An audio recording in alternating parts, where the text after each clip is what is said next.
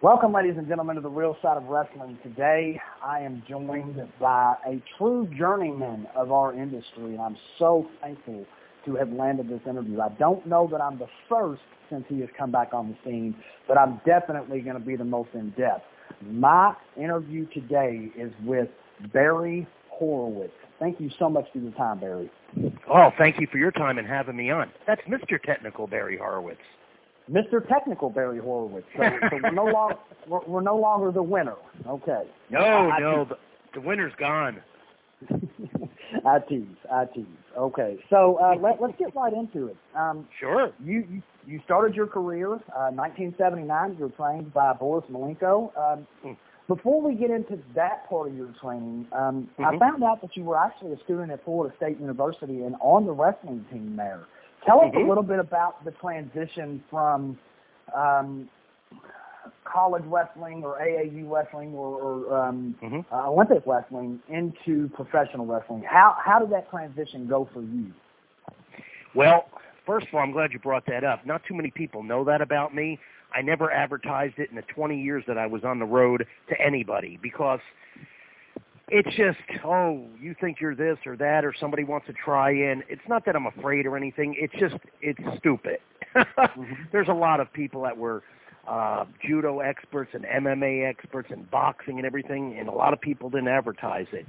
But getting back to your original question night and day to transition um it actually hindered me. It was a um it was a bump in the road for me transitioning from amateur to professional and Malenko had to basically just stretch it out of me or pull it out of me to mm-hmm. transition.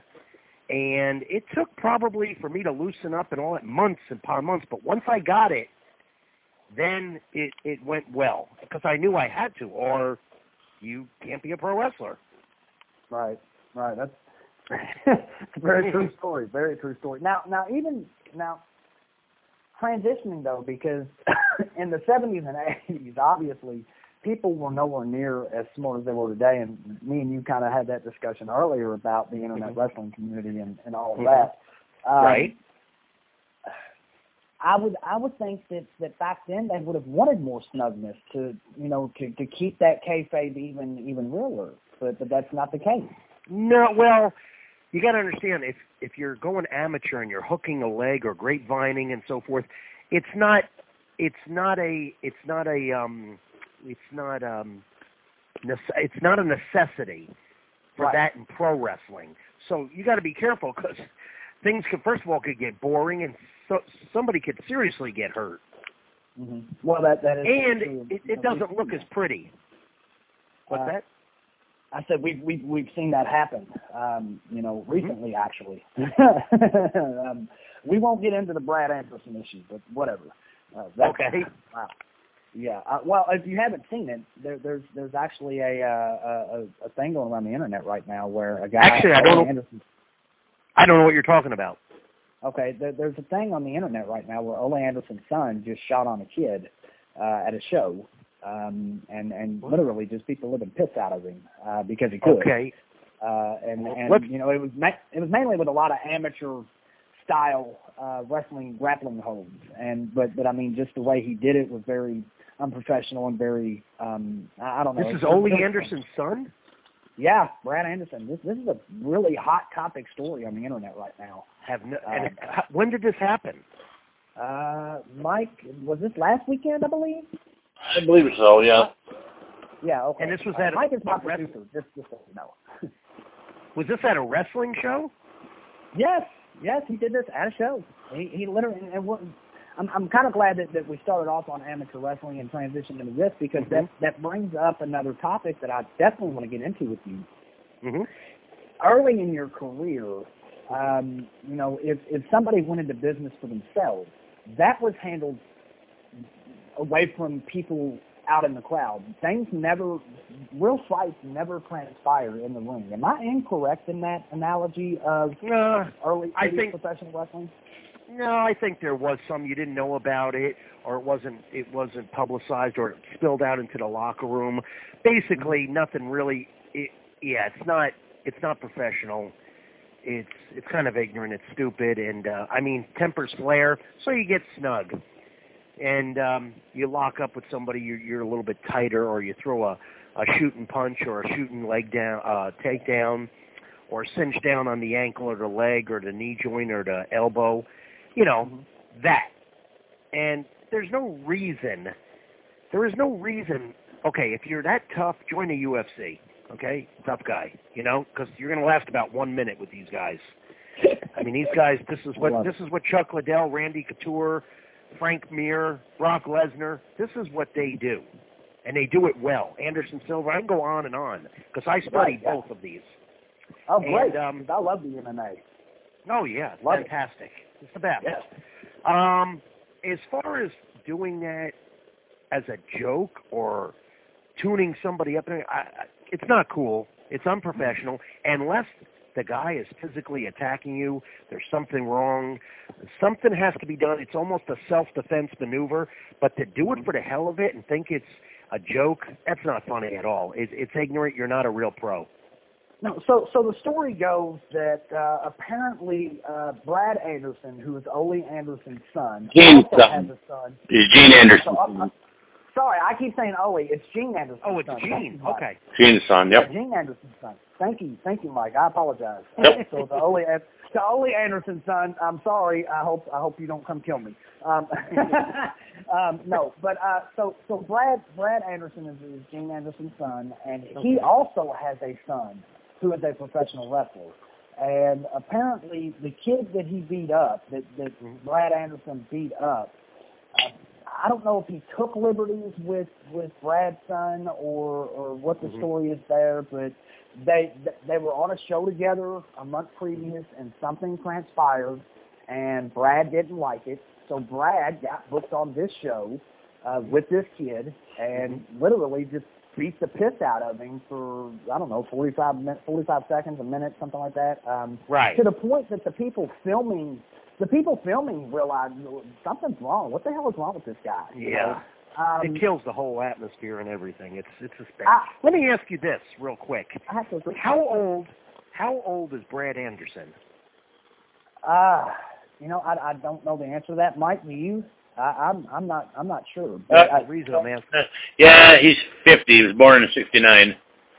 okay, that's what I thought. right, Okay, Yeah. I do know him.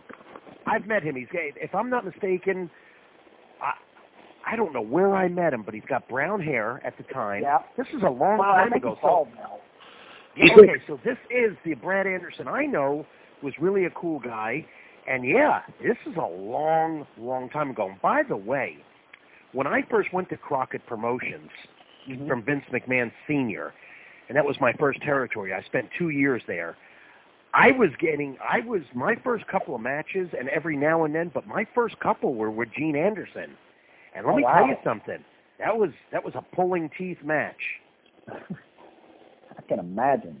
Oh I can yeah, imagine. was it? It was. It was a not not my cup of tea, but it's part of paying dues. Nothing happened to Right. me. I mean, we got snug with each other, and he's Mhm. doing shooting moves and amateur moves, and I am too. And he he's trying to blow me up in the ring, and that ain't happening because my cardio is phenomenal. I'm a friggin' machine. Not trying to put my I hear that a lot but from I hear that a lot from from from people who I interview that you know they get in there with these wily vets and and that's what they want to do. They want to blow them up. They want to run them out and see what they've got. Yeah. And, uh, Yeah. Nine times out of ten, it doesn't work. That's- but but I, it's I hear not cool either. Again, it's not cool. See, there's a. I don't believe in games. I mean, you want to joke around the locker room like you know and being normal. You know, there's nothing wrong with that. But it's business inside the ring. Keep the match professional. Keep the match over. Don't be, you know, don't be a jerk. And if you are, and if you are, and you're doing that, it depends wh- where you are on the card and what company you're working for. You wonder why you're there. You wonder why you're not making much money and you're Mhm. in some um, small venue in some state. I'm not going to go into uh, different parts of the United States, but you wonder why. See what Yeah. I mean? Yeah, and, no, and then no, there's some pros that do that, and it's stupid. and and I think you'll agree with me on this. As a referee uh, of this industry, one of the things that kills me is when they bury me and then get angry that that they buried me. It's like you, you just buried me and you expect me to have some authority. Um, yeah. I, one thing I noticed in watching your matches, even in your heelest of heel stages, you never ever buried Uh, not not not not one person, not the referee or the guy No. you're in the ring with. There's It- no it reason to. I wasn't taught that way. Right, and it, it, it was almost like that. But it, I was I was going to get, get there, but it, that it was almost like you know, there was you you could tell the respect that you had for this industry, and and I think yeah. that's something that nowadays. Um, I'm not going to say all because I've met a, a plethora of great guys that are in the business today that, that, that do have it, that do have that respect. But Mhm. more and more these these 40 milers, these kids that that you know they're they're superstars in their towns uh, Mhm. because they they live there. Uh, they they just don't get it. Um, Yeah. They've been in the wrestling there- business two weeks and they know everything. right.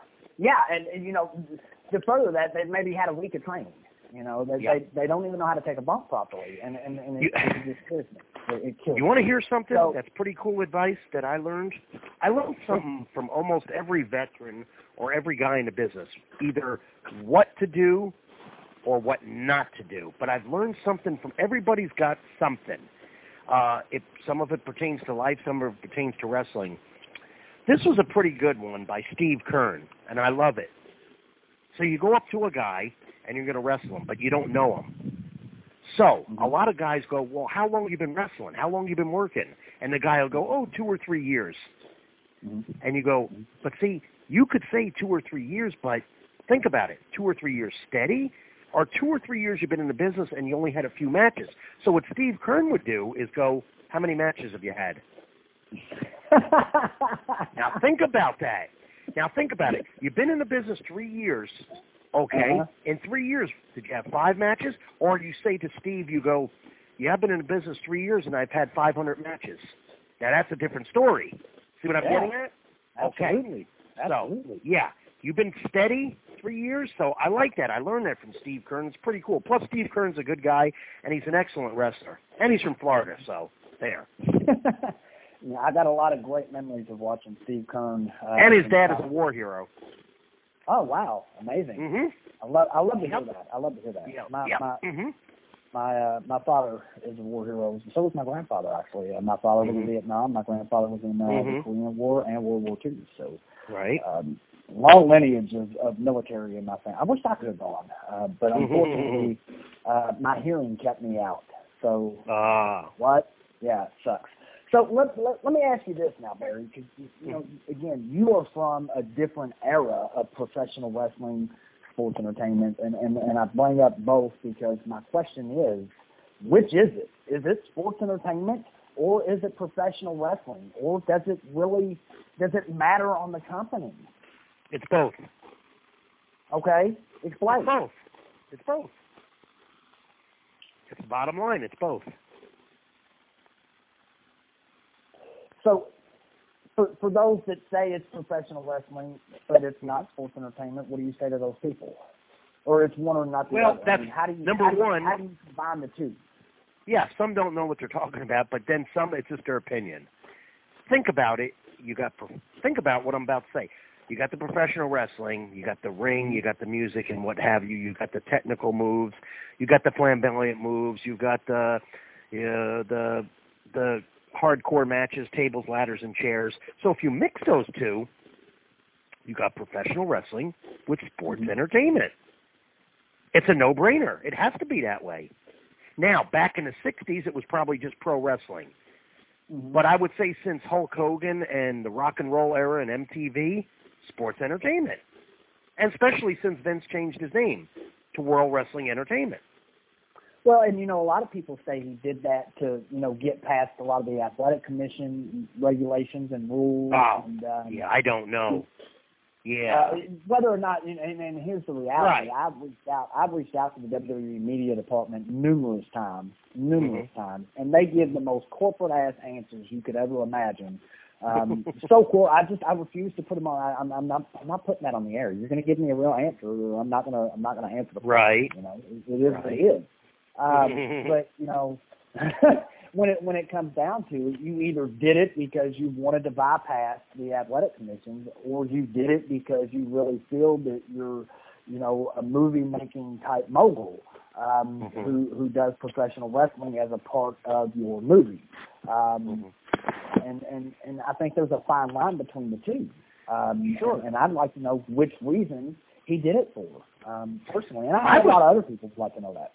Well, I thought it was changed because of WWF. Wasn't that um stood for um Now the name change, the name change, uh, as Right. far as the WWF, the call letters or whatever, he could have come up with a different name other than entertainment. I think at the end of the day, well, I- uh, you know, yeah. I think it adds Uh, appeal to it, no, I, I, I to agree. his product, At the time, to his product. Right, and at the time, you know, you, you got to think he had just taken over the entire, the entire entity that was professional wrestling. He recently just bought out WCW and acquired a lot of the NWA footage, uh, acquired, Mhm. uh, Right. you know, uh, a lot of the Florida Championship Wrestling footage, and the WWE Network was was fixing to come into fruition, and uh, Mhm. the XFL had just failed. So you know, he was really reaching for a lot of things at this Sure. point when Mhm. that when that name change came about. Uh, but the World Wildlife Wildlife Fund, and uh, you know, I think Bobby Heenan said it best during his during his uh, you know Hall of Fame induction. He brought up you know that when he was in there, there was a weasel and a and a bulldog, and and the the WWF was nothing but a bunch of animals. you even had a guy named the Animal. Um, That's you true. know, so Yep. um, again, the, the World Wildlife Fund and the, and the World Wrestling Federation have been in, at, at, up in arms for about decades, I think. Yeah. Uh, and, you know, when that finally settled. Yeah. So, at the end of the day, that was what it was, you know. But I think Right. it's always interesting to find out, you know, or, or to hear the different opinions of is it pro wrestling or is it sports entertainment, and can it be both Right. um, at the same time? Especially when you couple in the factor of what they call, and, and I'm I'm a, somewhat of an expert in this field, death match wrestling. Okay. Mhm. Um, what are your thoughts on death match wrestling? Now that's that's a stark contrast from your you know general hardcore table fighters and chairs. We're talking light tubes and barbed wire and violence for the sake of violence. Um, does it have a place in professional wrestling, such as comedy? Uh, Okay. Is it? Uh, does it does it um, add add a little bit of uh, uh, negativity to what professional wrestling is today? What is your opinion on death? Okay, matches? this is my total opinion, and I'm going to make a fair assessment. First of all, real quick, I want to say I miss Bobby Heenan. He was an icon in this business, greatest manager, great guy, and funny as hell, by the way. Amen. I just Amen. wanted to touch on that. Yeah. Um, as far as this is how I look at it. My style of wrestling, which is the style of a lot of other guys uh, in my era or in my company, in my circle, uh, Tony Garea, um, Rick Martel, uh, Tim Horner, Brad Armstrong, the Armstrong family, Owen Hart, Bret Hart, the whole Hart Yeah. family, Mhm. uh, different people in all Japan. These are technical wrestlers. That's what I like. That's my forte. I'm not going to knock other things I used to, but it's my opinion. But see, at the end of the day, on the marquee outside Madison Square Garden or the Philadelphia Spectrum or any other building, the Dothan, the Dothan, Alabama Farm Center, it says on the marquee wrestling. It doesn't say bulbs and spark plugs and what have you. But that's fine. It adds appeal. It adds something to it. It can't be every match. So it's great variety because the people that come there, they see a ladies match, they see a midget match, they see a wrestling match, they see a hardcore match. Um, I just look at it if I'm sitting in the in the crowd as a fan and I'm an enthusiast of pro wrestling and I watch MMA and so forth. I, they're basically looking at a guy, and I'm not saying all of them, but the way their their, their attire and and the, the shape they're in, and they're doing nothing that represents wrestling whatsoever. So they're going, well, I could do that. That's that's just a fight in a in a in a bar room alley or something, or a bar room, or or something on the street. See, Mhm, so it doesn't. I'm not looking when I see a superplex off the top, or a reverse salto, or a German suplex with a bridge, or a Cornish height, or a beautiful leg drag, arm drag, top wrist lock, bottom wrist lock. I'm going, whoa, this guy's been trained, and he's been trained professionally, and he knows what's happening. He's not a boxer. He's a wrestler. He's a grappler. See, that enthuses me, and I think a lot of other people are like that. But then a- other a lot of people, are, are the opposite, or they just want to see that. That. To each his own. At the end of the day, that's my opinion.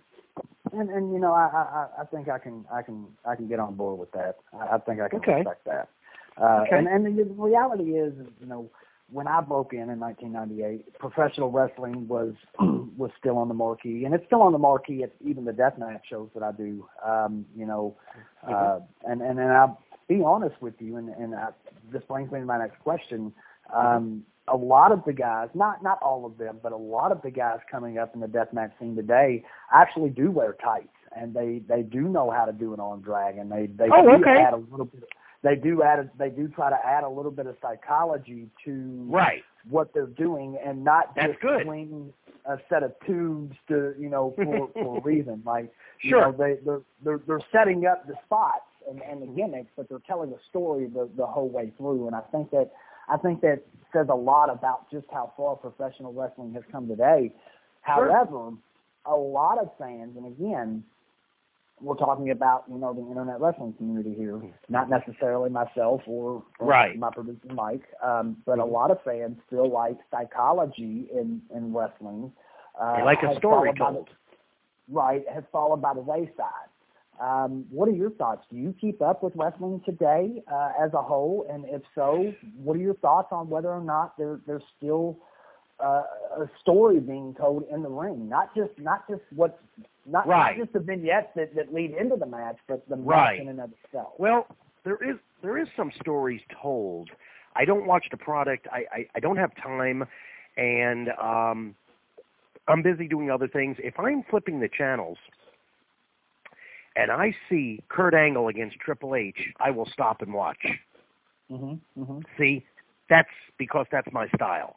If I see a hardcore match, I'll look and I'll go, boy, I'm not doing that. I'm not falling off that cage or dropping 35 feet on my back and stuff. So that's what not to do for me. But Right. like I said, it um, it uh, it takes many. It takes many to to build a house, so to speak, and um, it takes all kinds. Is what I'm saying. At so that's what that's what I do when I'm when I'm um, when I'm watching. Okay. Do Mhm. you, what are your thoughts as far as you know? Uh, again, this is going off the internet wrestling community, and one of the Mhm. kind of hot button issues there right now is Mhm. should wrestlers have an off season? Should there be a time off for them? Now, you know, again, in stark contrast to when you were on the road, you know, Mhm. 350, Mhm. 340, 350 days a year, the guys that are currently under contract for Vince, I think the majority of them have 230, 240 days, so about 100 days less than what you would have worked in a, in a general year. Mhm. Um, do you, do you think that matters now? Do, should there still be, you know, should they still be given an off season, maybe not used and sent home for three months to rest and recuperate? Mm, and I don't know. you know, what what are, what are your That's- thoughts? it's kind of tricky. Um, it's uh, it depends on um, uh, it depends on the situation and what they're doing with you, how much you're being used, how if you're taking care. You know, I was on when I first started. Well, second uh, uh, stint with WWF. I was wrestling every night, and then you'd go home for two days, come back.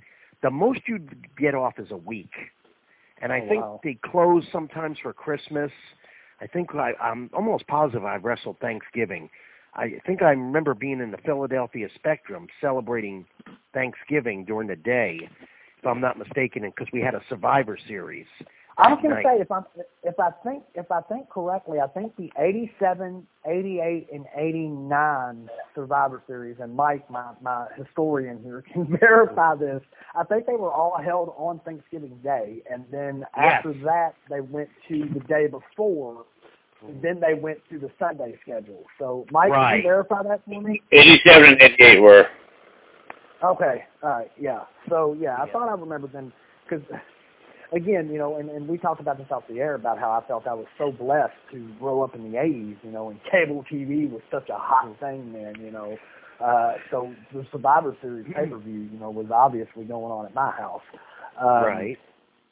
uh, so you know, again, uh, let, let's talk a little bit about your your early career. Uh, you, Okay. you won uh, the vacant uh, Florida Championship Wrestling uh, Mhm. title. Is that correct? Mhm. The Florida Yeah, Heavyweight won- title. Sorry. Yeah, I won that.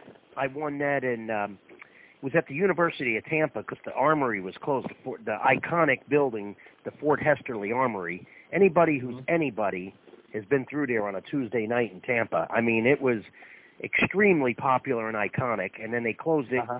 Because it became an uh, an active armory. They did it at a couple times, so they held it at the Spartan Sports Center, which is um, University at Tampa. I defeated Mike Graham that night, which was basically passing the torch. First of all, the Florida title has been held by greats, and normally they would go on to the world title. Um, noted uh, noted uh, people, Brian Blair, Steve Keirn, uh, top contender. I mean, big shot.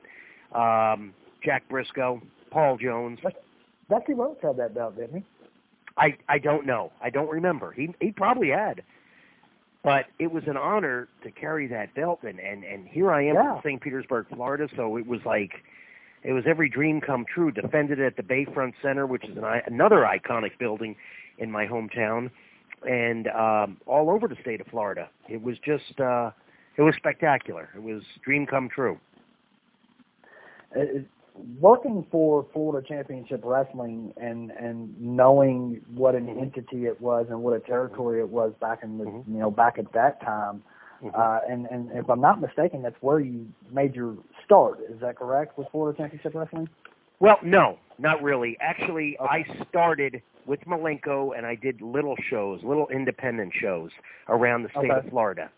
And then, believe yeah, then I, from there, I, I, what we did was there was nothing, I needed to leave. I needed to leave Florida and I needed to wrestle more often. So uh, he gave me a list, had all different promoters' names on it, and I just picked, uh, I picked the Northeast, lived in um, New Jersey for about, well, I guess, two years or so. But I contacted Gorilla Monsoon at his house for a tryout. Oh And- wow! It worked. It worked. He told me to be in Allentown, Pennsylvania. You go there on a Tuesday night. Wednesday was Hamburg, Pennsylvania. I did that for about a year, if not more, every three weeks. And those two days, I would wrestle six to seven times for Vince Senior. Phew. hmm Talk about a schedule. Jesus. Oh yeah. And it's funny because you hear guys today, you know, well, I'm going to be on the road the next six days. Well, welcome to the business, kid. Yep. Yep. You know, you, you, again, it, it's just a complete difference in in the eras of uh, you know the traveling, and a lot of places, you know, don't run on Mondays and Tuesdays anymore because of Raw and SmackDown. Nobody wants to run against it. Yeah. You know, Yeah. so it's, it's really hard for people to get, you know, Wednesday through Sunday bookings on a on a steady basis unless you're willing to really, you know, travel. And even then, you know, Mhm. again, there, there's not a whole lot of money to be made in it. Uh, you know, you you mentioned right out of uh, Boris Malenko, you, you did some indies, and I'm interested because I, I hear. I have heard rather, you know, Ivan Koloff told some stories, and I believe uh, Nikita as well on on the podcast about outlaw organizations that would run in these territories. Now, what is the difference between an outlaw organization Okay. and the independent that you were able to work for for Boris? Okay. Basically, this is how that worked. Um, when I worked for Boris, he would book, he would Mr. Malenko he would book shows. He would know different people, and they were just small shows in Florida, and just Okay. here and there. They didn't pay much, but they did pay, and they were experienced, and some veterans were there. Those were outlaw because at the time, Florida Championship Wrestling was going, and others were going. So that was a no-no. Now it doesn't matter. It doesn't matter, Right. and I could speak about it. If you interviewed me when I first started, I wouldn't even bring this up. I would say Right. I never wrestled an outlaw, never. But now, what's the difference between that and an indie? That's what indies are. Indie shows. Right. Everybody does them. Yeah. There's nothing wrong with them. Well, now, do you So- think do you think Indies would go by the wayside should the territories ever return? Uh, I think they would still per, you know, they would still be there, but maybe it would get cut in half because there's more work because the territories are back in business. Is is there is there a place for territories in today's wrestling I don't- world? I don't think so. I don't think nah. I just don't see it. I mean, you could try and but mostly it's just companies trying to either just do their own thing or compete with Vince, which is suicide. Well, Well, I don't. I don't know. AEW seems to have the thought that they can compete. Uh, I do not No. know whether whether or not they're going to try to do it on Mondays, but you know they they've got the Jacksonville No. Jaguars on them. I don't think they're trying to compete against Vince. I just think they're just a wrestling company, and I'd love to be a part of them because I've been contacting them to be a coach or a trainer. So uh, no, I'm definitely interested in, in that company, and I also like the WWE. First come, first serve in my book. But Yeah. no, nothing against them. I've heard a lot of good things about them. I'm just saying. No, I have too. Any anybody that says that they're going to knock Vince out of business, I mean, and really mean it, normally it doesn't happen. And good luck doing that. Well, but I think I think the difference between a Tony Khan who owns the Jacksonville Jaguars and Right. is the financial guru behind AEW and uh, an Impact ran by Dixie Carter is the amount of money. Tony Khan Yeah. is a is a is a billionaire, and, and Right. Vince McMahon Vince McMahon said this on live national TV after he took over WCW. How do you beat a billionaire? You become one. Um, Mhm. So if if that's the case Mm-hmm. and Tony Khan is already a billionaire, what are the chances that he could compete? I, I'd say if if that is Yeah. a a proponent to com, to being able to be a viable competition, then maybe Yeah.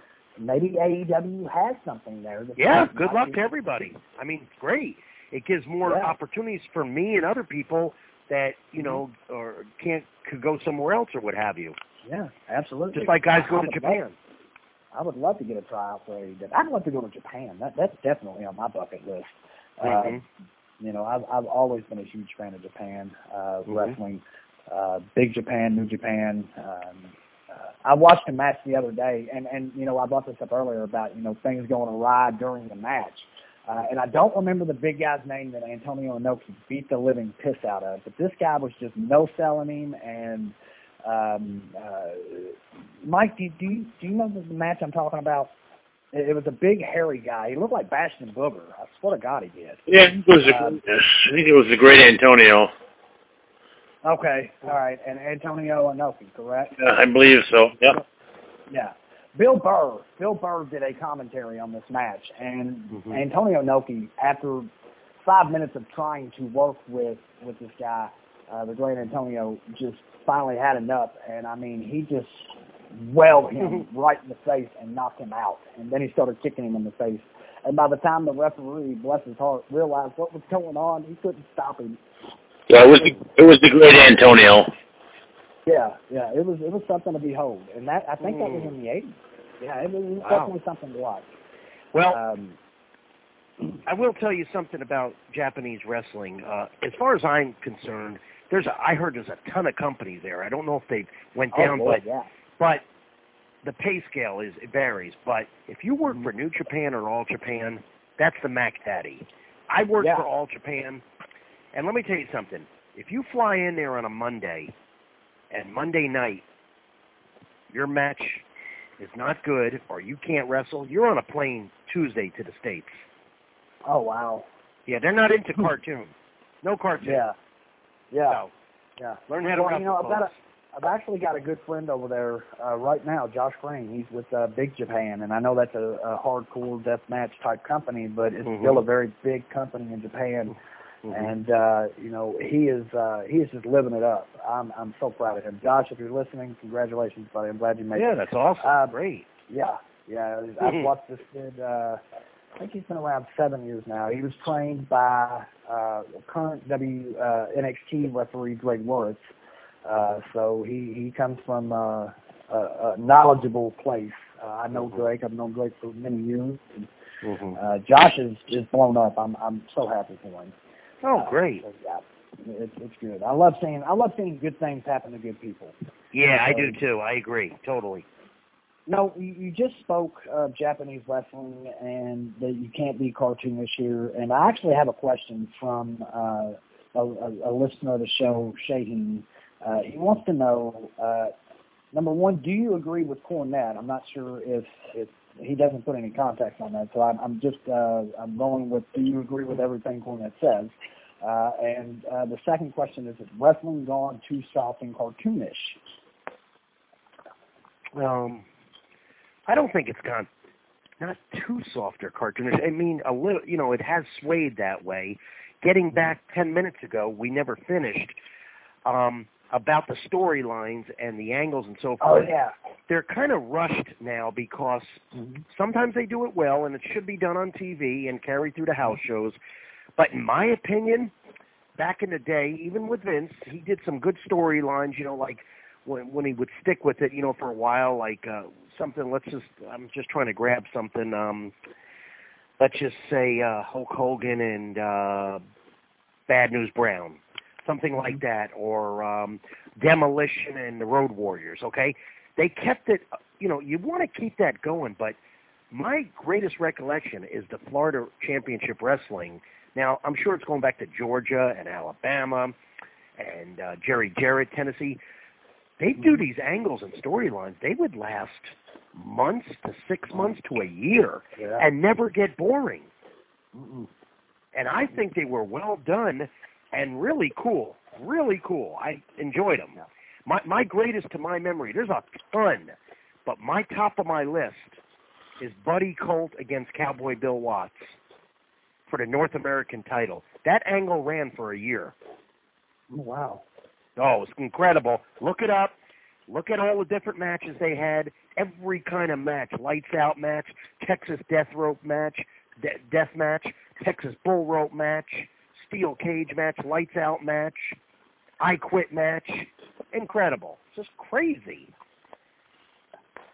Uh, yeah, it's uh, I, you know I enjoy those types of matches. I, I've actually gone back and and you know YouTube is an amazing thing. And Oh, yeah. the kids today, the kids today I- swear by it, but I I got something that you'll find funny, and it's not my type of match, but I did it. You know, I mean, I was working for Jarrett Promotions, and I was in a small town in Tennessee.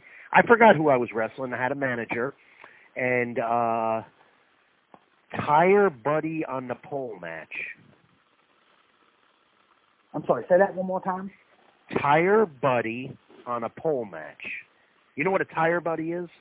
I don't. It's a it's it looks like a crowbar made out of wood, and you thump the tires to see if they're they got enough air in them. Truckers use them. So you got to climb the pole to get the tire buddy to beat your opponent. Oh Lord. I was in that kind of match. Tire buddy on the pole match. Only in Tennessee, thank you. Yeah, yeah. That, I was going to say that had to be that had to be for the Jarrett. Had to. Yes, be. exactly. Um, Which, by the way, I want I want to piggyback. Jerry Jarrett, awesome guy, awesome promoter. He Mhm. treated me very well. I like his mind for wrestling, storytelling. He was an agent with uh, WWF for a brief stint. I really don't know what happened, but um, I got nothing but good to say about Jerry Jarrett. He treated me very well, very fair. I've been to his house. I did promos there. Um, he's a nice man, and um, he's never did me wrong. So I just wanted to say that, and I've uh, talked to him numerous times when he was an agent for WWF, and he was a fair guy. And you know, he's good. He's got that genius mind for storytelling. Oh, you know, like Eddie Graham, which by the way was phenomenal in Florida. Mhm.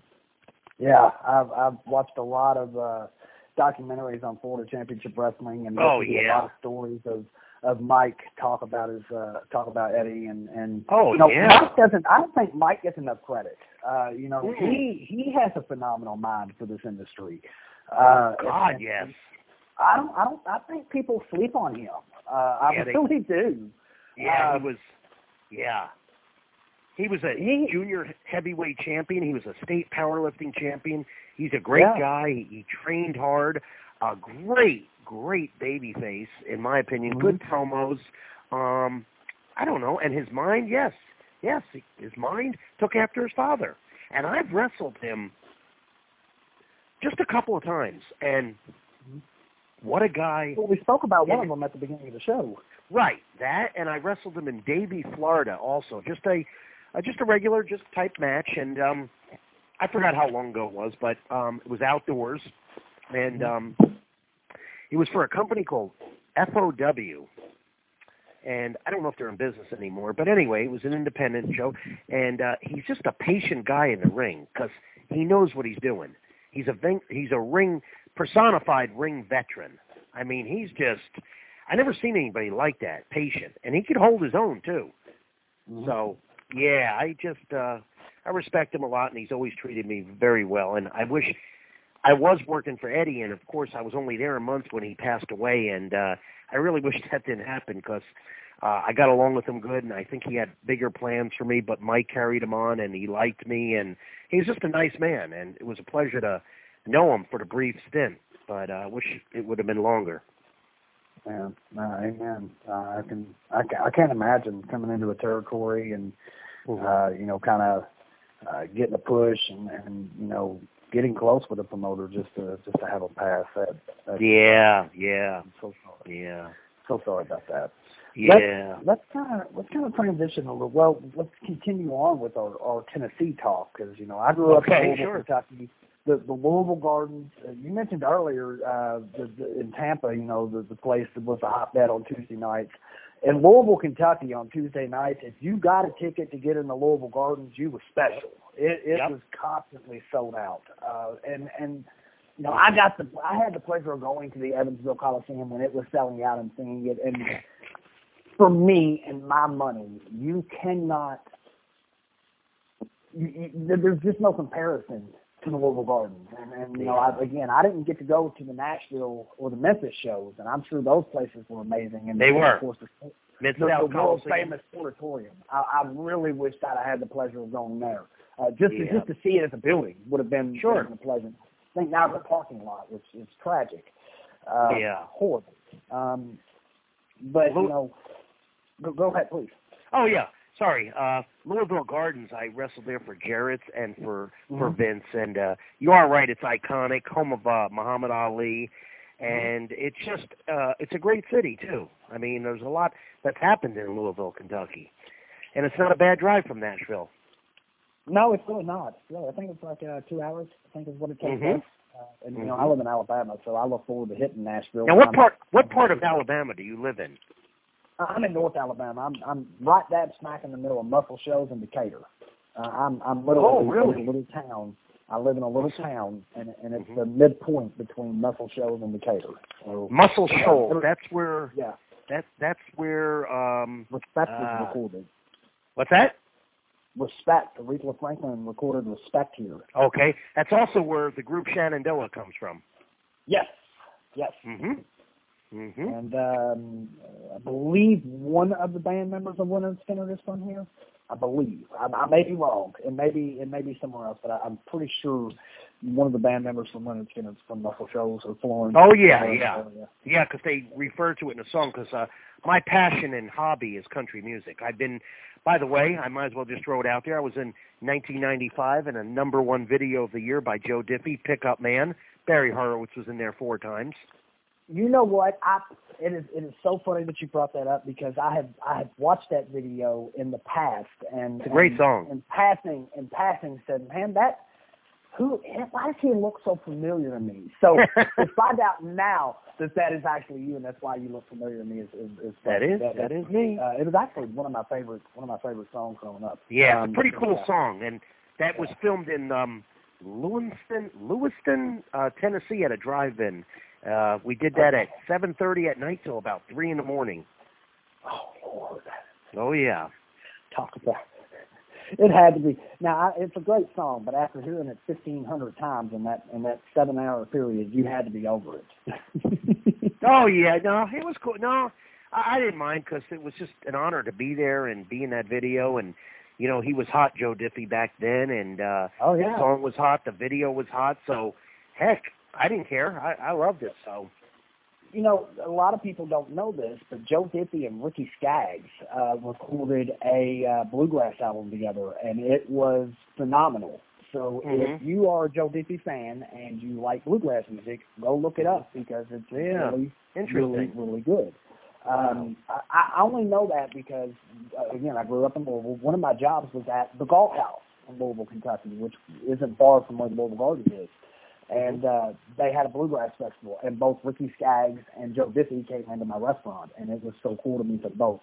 Um, Wow. You know, 18 years old, you know, young punk Sure. kid, you know, busting Sure. tables, you know. Uh, and and I was a huge country music fan, so I knew who they both were. Uh, So- and they were both very polite. and Awesome. right. So you're from Alabama or Louisville? Which one? I'm from. I, I'm actually. I'm actually from Dallas. Uh, I grew up. Uh, I spent four years in Dallas, uh. Texas, and then um, uh, in 1984, my mom and me moved to Louisville, Kentucky, where my mom met Mhm. my father, um, and um, or, or the guy that would become my father, rather. Mm-hmm. Um, right. And uh, they got married. Uh, they spent the next 33 years together. God bless their souls. Uh, I miss Mhm. them every single day.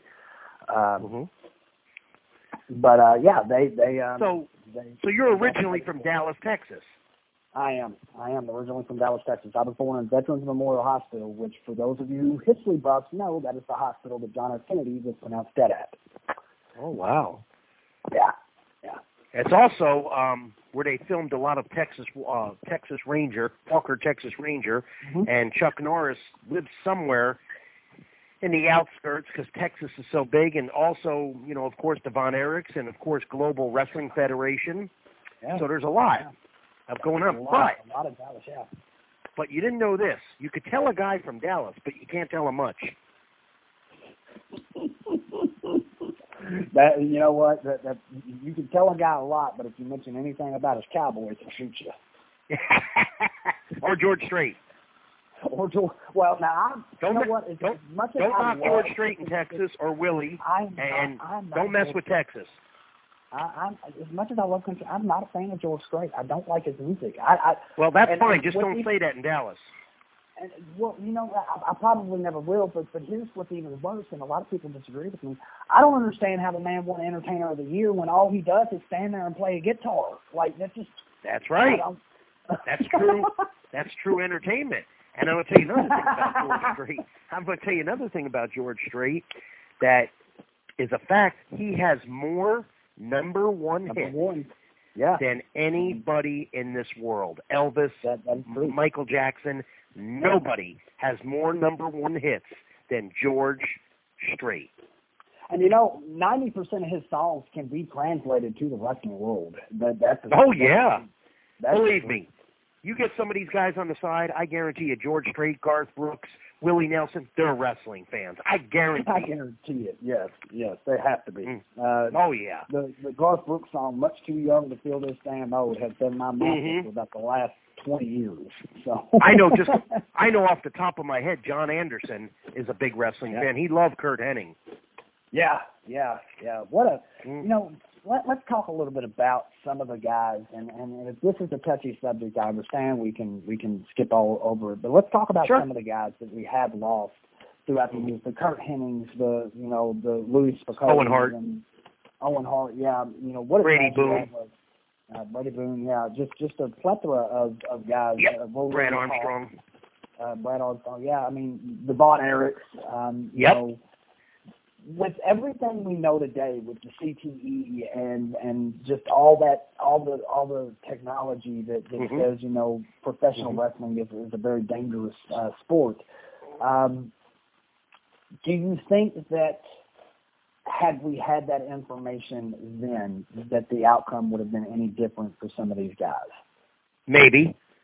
I think some guys just and again, this is my opinion, some guys just lived in that fast lane and Mhm. you know, too much too soon, the fast lane, you let it consume you. You mix that's a deadly potion and you're gonna wind up dead. I mean, you just can't you can't do that. Yeah. Okay, you got a brand new car. You got a Maserati, a 2019 Maserati. So you spin the tires every day. After Mhm. 6 months, the tires start to bald, the transmission starts to slip. The Mhm. same with a body. You can't be going to bars every night doing uh, recreational drugs or whatever you want to call them, or performance enhancing, or alcohol that's way over the limit, and then get three hours sleep, and then ca- you you just can't do it. You can't, and you shouldn't, and you're not a real pro. Well, now to be fair, to be fair, uh, a, Yeah. former 16-time world champion made a living doing that. So, uh, Well, yeah, uh, but if we're uh, are you referring to Ric Flair? I am, I am. Okay, but I think it's kind of catching up to him, don't you think? Well, yeah, but I mean, he's made it to his 70s. I mean, we're, Yeah. we're talking about guys that never had that opportunity that essentially Okay. kind of lived the same life. I Um, think he you know, still kept a lid on it though to a point. Because I will give credit. I think I've been around and he's partied and everything, but he was first on race day and still pulled off the match because he wasn't. He still was moderating it. He wasn't Mhm. going crazy and mixing other things. Otherwise, guess what? He'd be dead. you have to be. You're just. You're not. You're not ten foot tall and bulletproof. Well, that's that's very true. That's very well. So unless you're on see what I'm getting Giant. I do. And it I will- do. it will catch up to you and and it still doesn't make it right and you know i mean heck uh i mean yeah just um i i just i just uh like the machines in our business and you know as far as the machines as far as you know just going like i don't know off the top of my head is is uh i would say you know bob backlund or uh Mm-hmm. uh ronnie garvin i mean Mhm. machines Yeah. Mhm. So, so I'll put you on the spot for just a second because you brought up Bob Sure. Backlund, and, and truth be told, one of my favorite all-time matches is the match between him and the Iron Sheik, uh, where the Iron Sheik defeated him for the world title. Um, Mhm. You know, I, I I don't know why, but that that match to me just was phenomenal, um, Mhm. uh, Mhm. especially the ending of it. So, putting you on the Mhm. spot, uh, give me if you could think of any match that stands out in your mind as one of the greatest matches you've ever had the opportunity to watch. Who's in it and why? Oh wow. Hmm. I got a lot of those. I mean, I don't know if I can narrow it to one. I mean, I would guess some type of Iron Man match that goes 45 minutes to an hour. Mm-hmm. Um I don't know. Kurt Angle's been in a few of those good matches. Uh Don Muraco, Bob Orton Jr. Oh, Paul Orndorff, the iconic cage match against Hogan. Whoever thought of that finish, incredible. The Saturday night main event with the double the double stop, Yep. the double feet And in the the, cl- ground. Joey and Marella and uh oh, who was the other referee? Uh, Joey Marella was one of them. Uh, Gorilla Monsoon's son, for those of you that did Yep. not know that. Yep. Mhm. Um, uh, and that was that was like a huge that was secret. And here's the cool part: there was clocks, one on the left side, one on the right of your screen. And now, Yeah. by the way, Paul Orndorff, phenomenal athlete. He was the One total package. Total package. Yes. Wrestler, wrestler, Mhm. healer, babyface, the look, everything, the reputation. This man could Promo. go. If you don't, if, if you don't believe this man could go and stretch somebody, I tell you to ask Vader, but you can't. God rest his soul. but yeah, uh, and and his promos. His, he didn't need Bobby Heenan. Bobby Heenan No, added to no. the character that was. Added flavor, right? yes, Just like that, Don that Muraco. Don Muraco don't need a, a manager either. Same, same, yes. But I, didn't he have the Grand Wizard? Yes, and it was Yeah, kind of okay. cool though. It was kind of Yeah, cool. yeah, it worked. It worked. Yeah, but you, you're right. exactly. One, the, the promos of both of those guys were just phenomenal. They they didn't need Yeah. a, a, a second, but but it added that that extra flavor, and in a lot of ways, it made you hate him even more hmm Yeah. just because of the Get- association. Getting back to those some of those matches, uh, like I said, uh, Bret Hart against Owen in Madison Square Garden. I remember that one. I was there. WrestleMania ten, I think. What's that? I said WrestleMania ten, I believe. I, it possibly. Yeah. I I don't remember. I mean, um, um, That was the night there that, some- that Lex wrestled, and then Bret and Yokozuna. No, no, it wasn't Bret and Yokozuna. Mhm. Maybe it was. They, they, they, Bret had to wrestle twice that night, and so Okay. did. So did Yokozuna. I think is who it was. I don't. I don't remember. There's Um, there's been some good matches know, of course in all Japan Japanese. Jimmy Snuka's been involved in some of these iconic matches.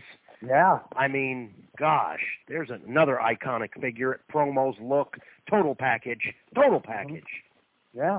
So I, I I can't narrow it down to one. It's it's I'd I'd have to sit and think and think. That would take a long time. But I think I've mentioned some really winners. I, I, uh, I- I do. I do.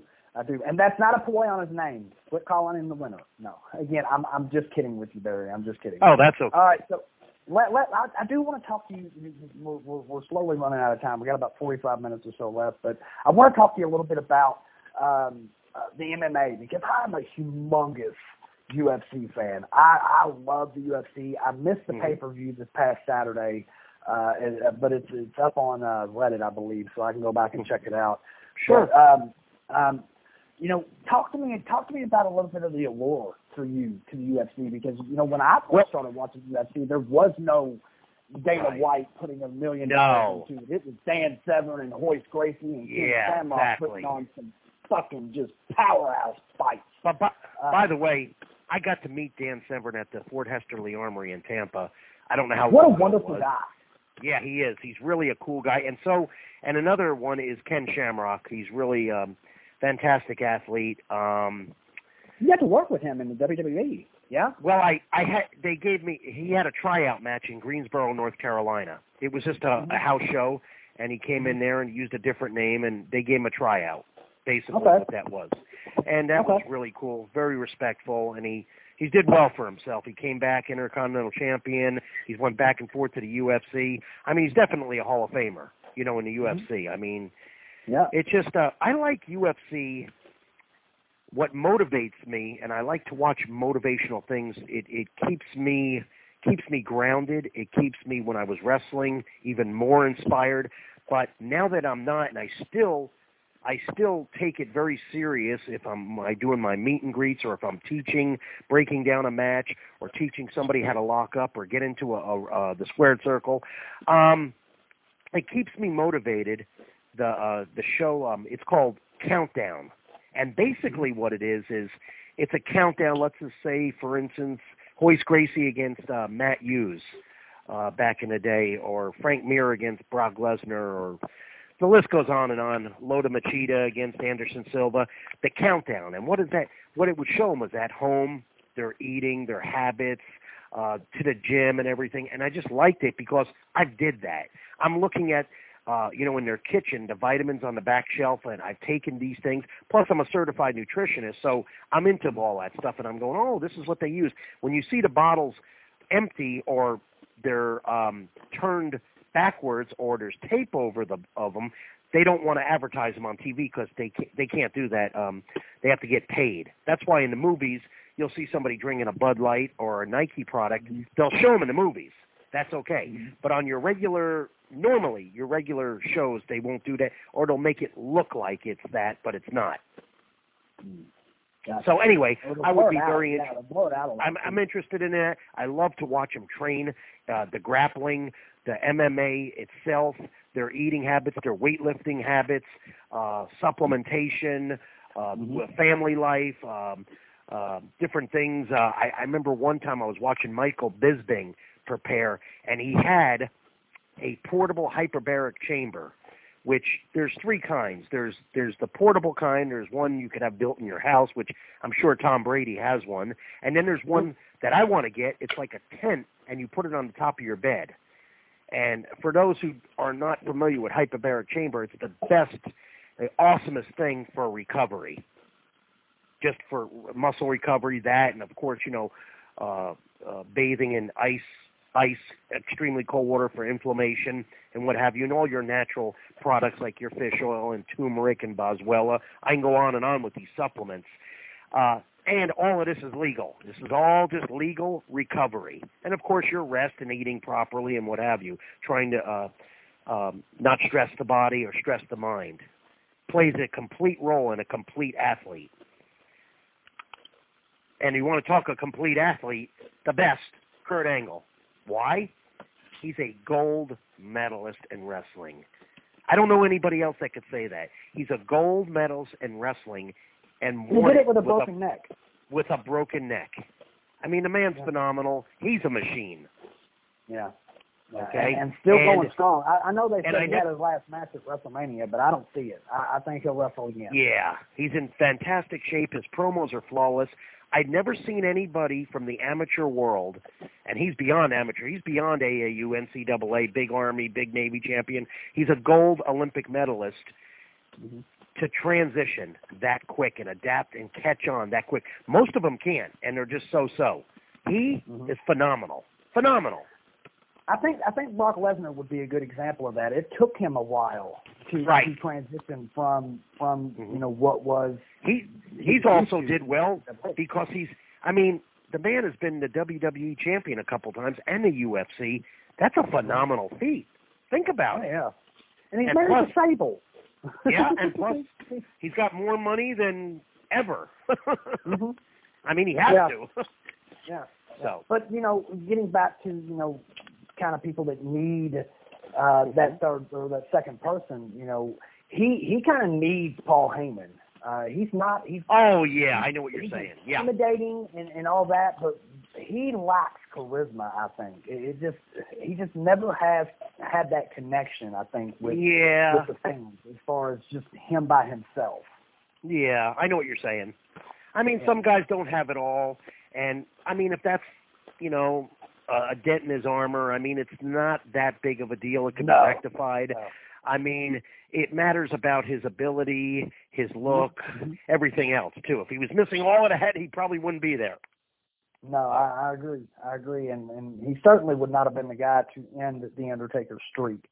Um, which again, you gotta love the internet wrestling community. That that just sent them in a frenzy. Uh, literally, Sure. You got people uh, people were threatening suicide over that. It was Oh crazy. God.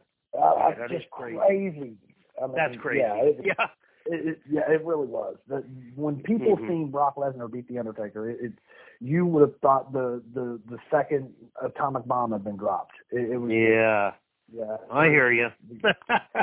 It, it was strange. I I understood. I loved it. I thought it was great. I thought it, the story Sure. was great. I watched I watched the match you know, five or six times, and uh, Mhm. you know uh, that's who it needed to be. It made sense.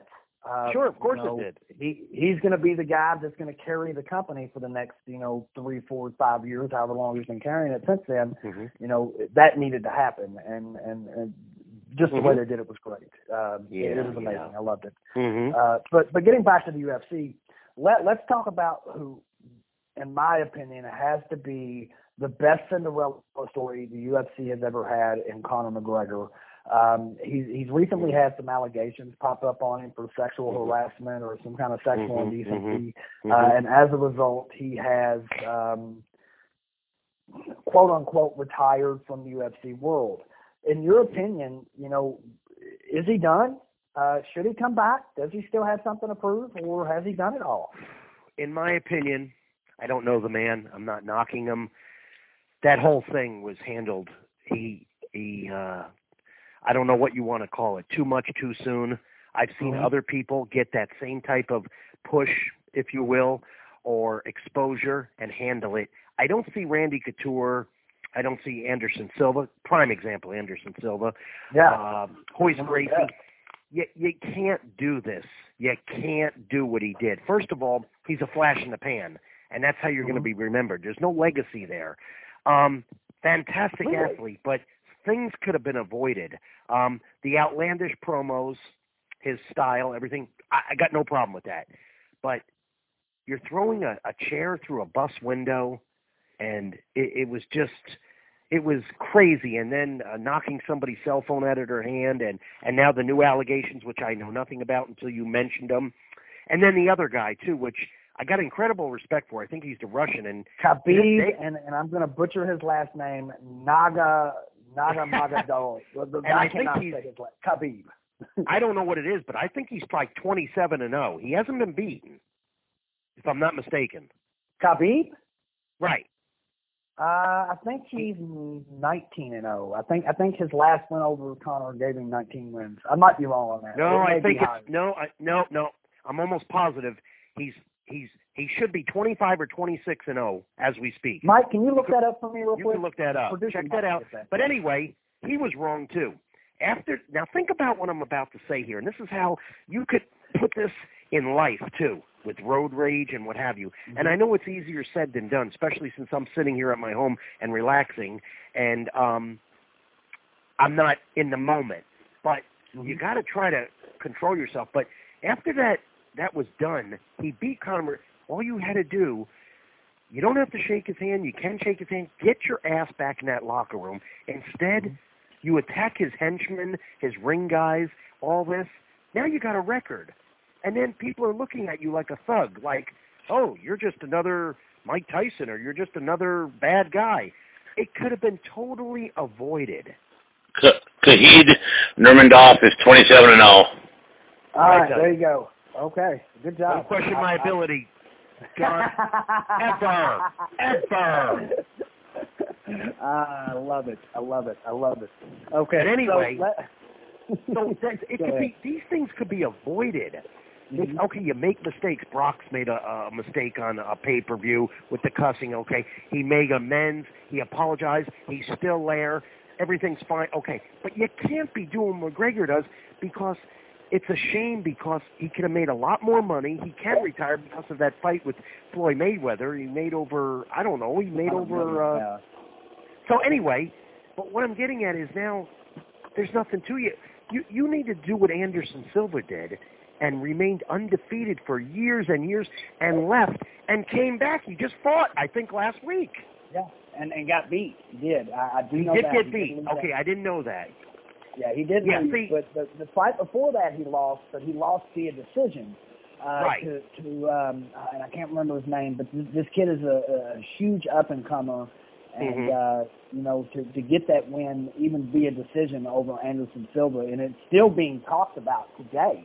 Uh, you know, six seven months after the fact, as being Right. probably one of the best you know uh, hand for hand combats between uh, that Anderson Silva's ever had, and that's saying a lot, you know, because I've watched Mhm. this man, and, and and he has changed since this point in time. He is no longer that cocky, uh, arrogant. No. I'm going to drop my hands guy. Since Chris Weidman Right, knocked right. him out, and and that fight, that fight, Chris Weidman, Anderson Silva, that Yeah. rocked, that rocked the MMA world.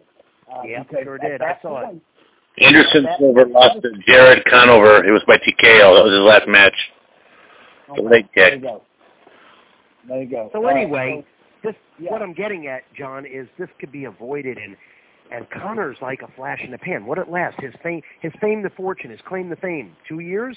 When it could have turned into probably five to ten and whatever you made, quadruple it. I can I It's can a go with that, but you know, Conor It's a Conor in that in that Conor in that short time that he was in, he had 17, 18 fights, lost four of them. One was probably what I consider to be one of the best UFC fights ever against Nate Diaz. Uh, I was just gonna say. Nate Diaz beat his ass. He beat him. And that's Yeah. that's big. That's big. yeah, both times, both times. But the And the, Nate, the fight, Nate Diaz, Nate Diaz, and. Nick are phenomenal. Oh Lord, I'd love to see those two hook it up. I bet that would just be a phenomenal fight. Mhm. Lord, two brothers. Yeah, Yeah, that'd be great. That that would be it great. would be. Uh, and they're Yeah. they're in the same weight class, so Dana White, Mhm. make it happen, goddammit. Let's do this. That's, Yep. that's a money fight right there. Um, but you know, again, you know, when when you're dealing, and and that brings me back to can UFC be considered sports entertainment when you have these Conor McGregor type and Nate Diaz, especially Nate Diaz, because let's let's be real, Nate Diaz was Conor McGregor long before Conor McGregor ever thought about Yeah, being a promo god. You know, Yeah. So I don't you know, think. Yeah, I'm not gonna. The the MMA. I don't think Dana will let it get like that. I mean, they have some music. I don't even think they have pyro or anything. He keeps it old school, which I like that. And mm-hmm. I mean, just leave it alone. It, it people like that. They if they want more, change the channel to WWE or what have you. That's all.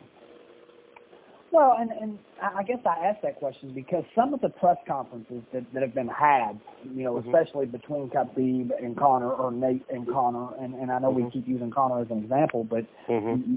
let's be honest, he had some of the best promos ever in UFC. So who better than Well. Um, you know, also- but when when you consider those type of promos and the, at those types of press conferences, you know, you could have the argument there is some entertainment in it because nine times out of ten, there's going to be a confrontation, and that's going to get people watching. Well, yeah, that's to promote a fight. I mean, that's been going on since Ali, Cassius Clay. I mean, back to Cinderella Man. I mean, it's it's um, it's um, that's just way of selling a fight. There's nothing wrong with it. That's that's it happens all walks of life, tennis, uh, bowling, football, what have you. But especially combat sports, you're just selling the fight. You just don't want to go crazy where people are going, okay, that's enough cartoon now. Stop it.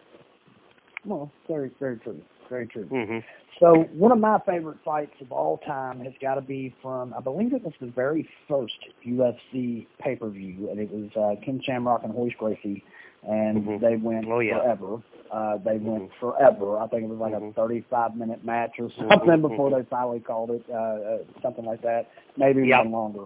Um, Right. So, so that that match in and of itself stands out for me as probably one of the all time greats as Mhm. far as UFC. For you, are there any matches that, that stand out, or any competitors that stand out as being all time greats? Um, you know, definitely we talked about Randy Couture and, and the Chuck Liddells, um, Anderson Silva's.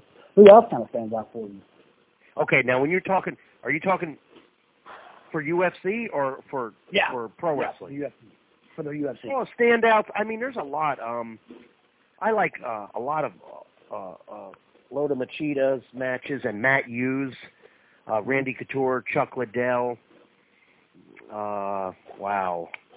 Um, I'm trying to think. Um, yeah, Chris Weidman, Chris Chris, Chris Leben, Oh, uh, and of course Anderson Silva.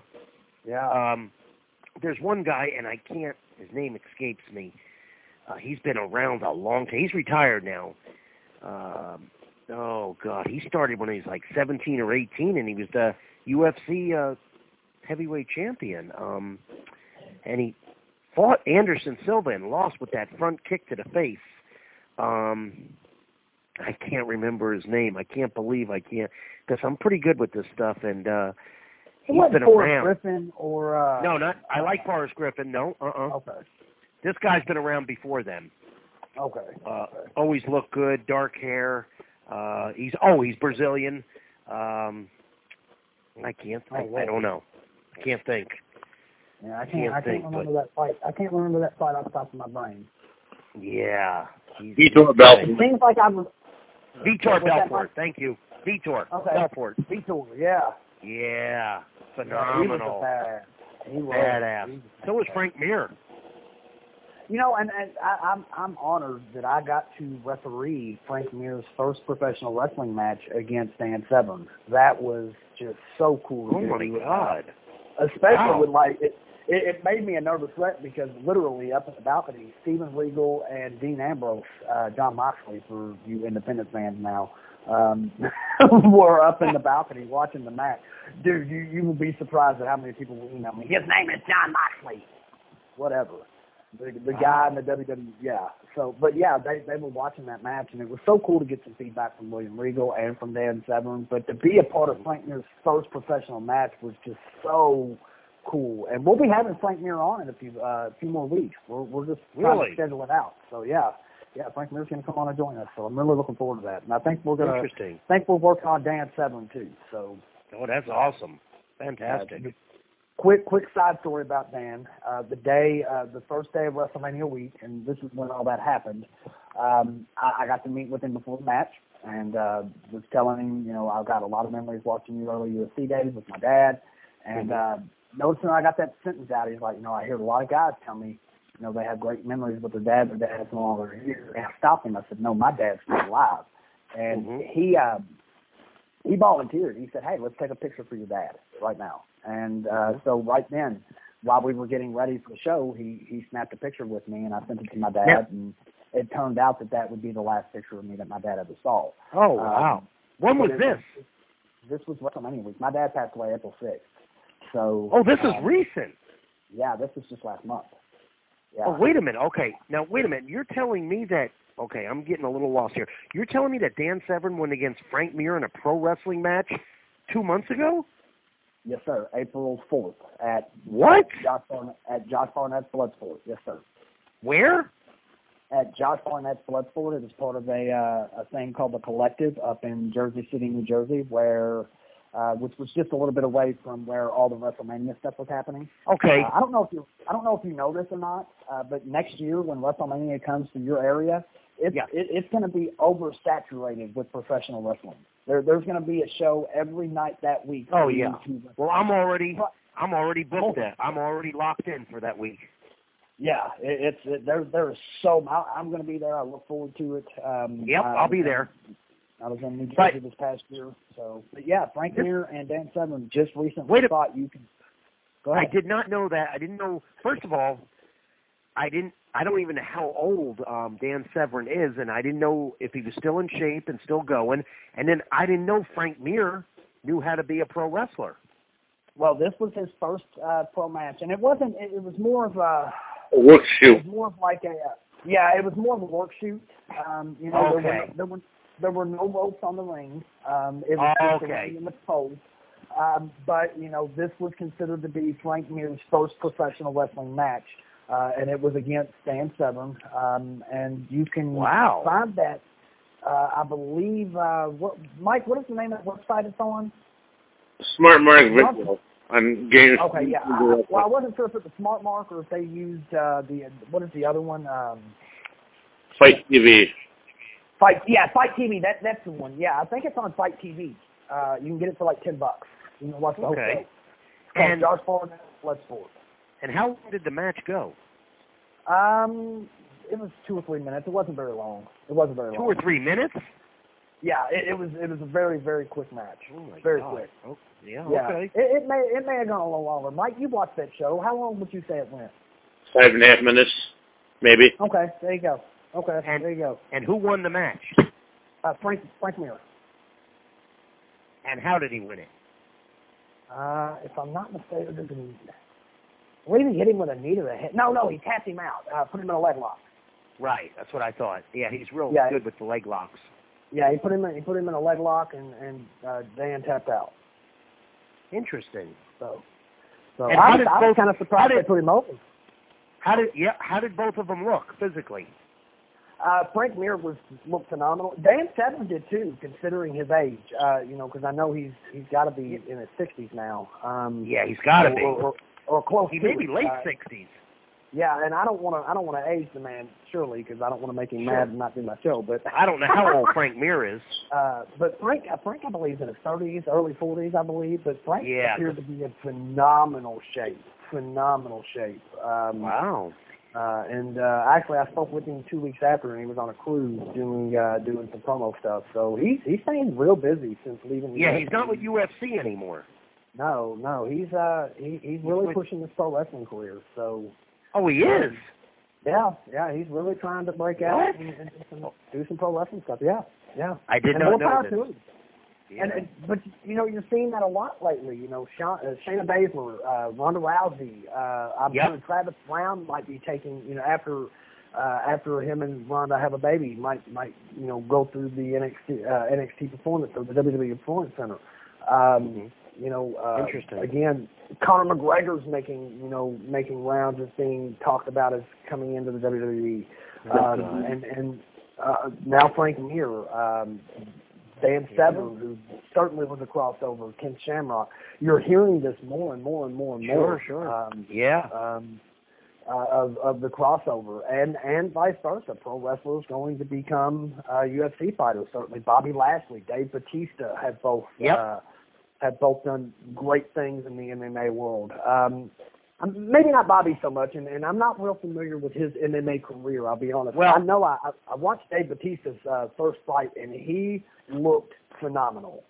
hmm So, uh, and then CM Punk, who you know uh, that Yeah. I, I, I definitely don't want to knock him because you know what he did not have to go fight. He chose to go fight, and hmm for all intents and purposes, I'd say knowing CM Punk the way I know CM Punk, he he did give it his all. He lost, and and you know that that is Yeah. what it is. So Yeah. we'll see what happens with him in the future. But Sure. you know, both both ways. You're, you're, there, there's crossover both ways, and, and and there's even talks that there are some inter promotional things happening between the UFC and Dana White and the WWE with Vincent McMahon.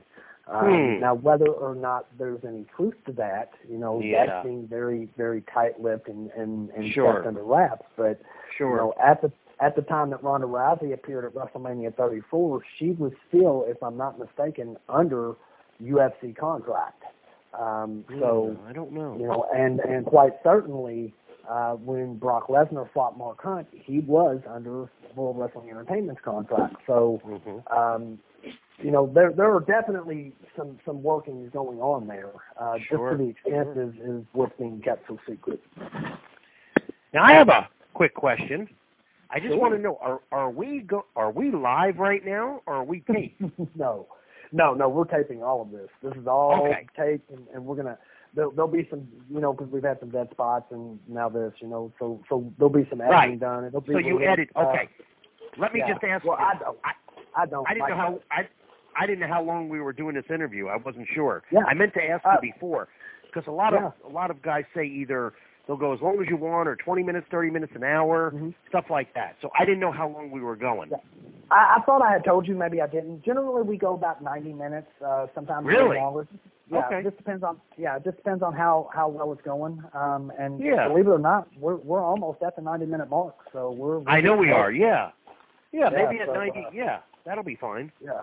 Yeah. So, Yeah. Uh, I, I I, thought just I had told you. If I didn't, I apologize. No, I didn't hear you, and I wasn't sure. I said if this is taped, I could ask these questions because you'll just edit Yeah. out the dead spots. Yeah. Yeah. Yeah. No, okay, no problem. that's all. No problem. Okay. So um, let, let's transition now into you know your traveling life uh, when you were Oh, you know in, in the industry and doing a lot of traveling. Mhm. Um, and and if I get too personal here, I apologize. But you know, were No you problem. married? Do you have children? Um, and and if so, how did that how did being on the road so often affect your at home life?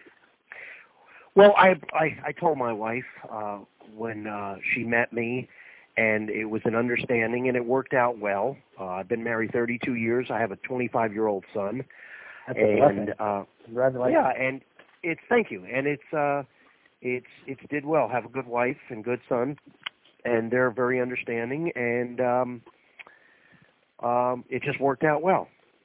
Mhm. Good things will work out well if you work at them. Amen. Amen. hmm So hmm that that's that's that's amazing. You know, especially in the professional wrestling industry. And you know, I'm Oh, I know. years- I'm only story. five years into my first and only marriage, um, but you know, you you hear Mhm. stories all the time, certainly of Mm. you know um, people infidelities and and Oh, yeah. etc. Sure. And, and to hear Sure. that there, to, you know, to hear that there are you know great relationships out there is just it, it's so warming to me, and, Yeah. it, it restores a little faith in humanity as well, because you just Yeah. you just don't hear it, especially in our industry. So hmm um, that's amazing uh, that you all were able to get through, you know, just Mhm. constantly being on the road. Um, Yeah. the WWE, uh, I feel, and, and again, this is just my personal opinion, kind of jumped the shark with you after the the Body Goddess deal with the. Mhm. Uh, they they kind of gave you the stereotypical Jewish character type uh, Mhm. thing, and Mhm. and I felt like at the time I got it. You know, now looking back, you know, do you feel like you know maybe that was a little risque uh, Nope. to, to bring to bring your personal religion into your No, character? not at all. No, because it hasn't been done that way, and I enjoyed it, and it added color to my character, and um, in a proper manner, uh, Mhm. in a respectful manner, and it wasn't overused or underused. So I thought it was appropriately done. Fair enough. Fair enough. Mhm. Okay. hmm If other than yourself, and and I say that wholeheartedly and joking somewhat, uh, other than yourself, if you could pick uh, if you could pick next year's Hall of Fame class, who would you put in it? Uh, I would put. Wow, I don't. I can't think of. uh Oh my God, yeah, I don't.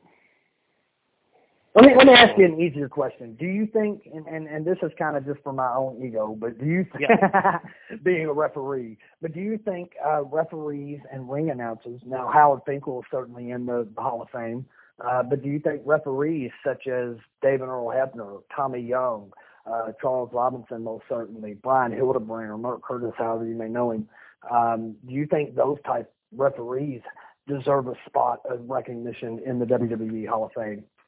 Yes, definitely. Yeah, without a doubt, and especially uh, and Joey Marella for yeah, sure. Joey Marella as well.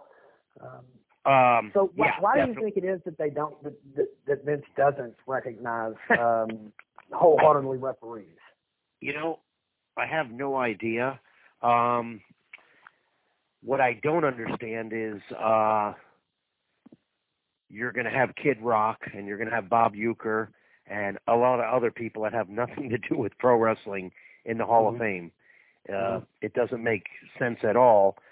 If you want to add some glitz and glamour, keep keep it in your genre. You know, the Hall of Fame in Canton for the NFL. You know, I'm not there, or Vince isn't there, or Hulk Hogan's not there. So, and I understand you want to keep it. I don't know. You want to keep it different, but I just I, I believe it. I like the referees there uh, in the Hall of Fame. I, I like that idea.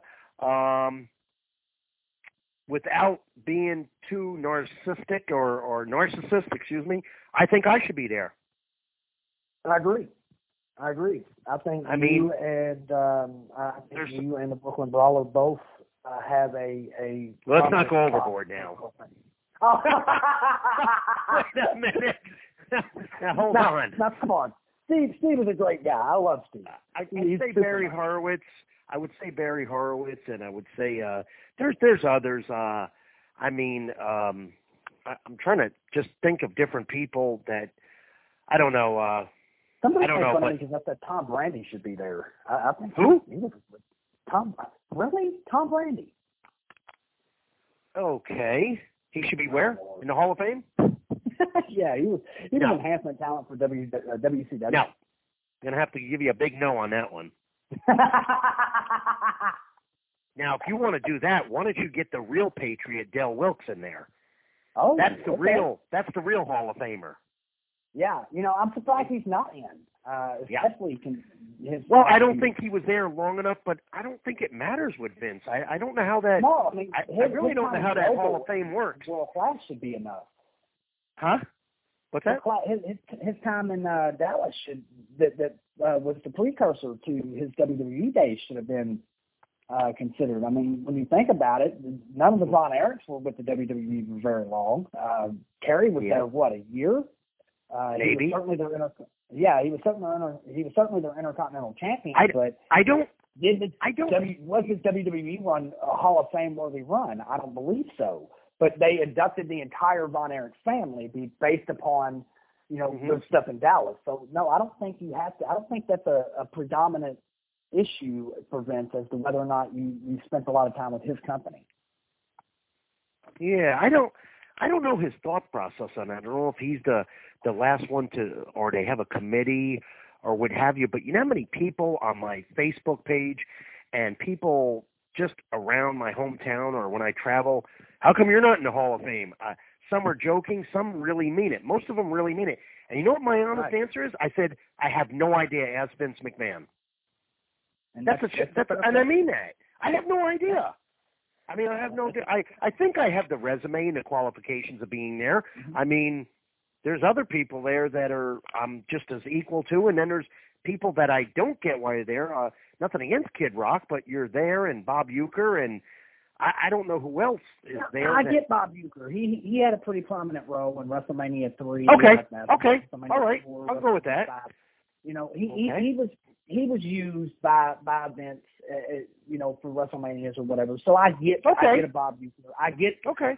Kid Rock, but but Kid Rock, his only claim to the WWE is I think he did one Monday Night Raw, and I think I think he did a WrestleMania, but it may have been another pay per view. But, but that's Wow. that's that's the I mean, that's just- his- Again, that's just a minute in the wrestling business. A minute. Yeah, yeah. I mean, that Yeah, might I don't get. If, yeah. if you're going to put Kid Rock in, put Kevin Federline in. Didn't he do two Raws? Yeah, there you go.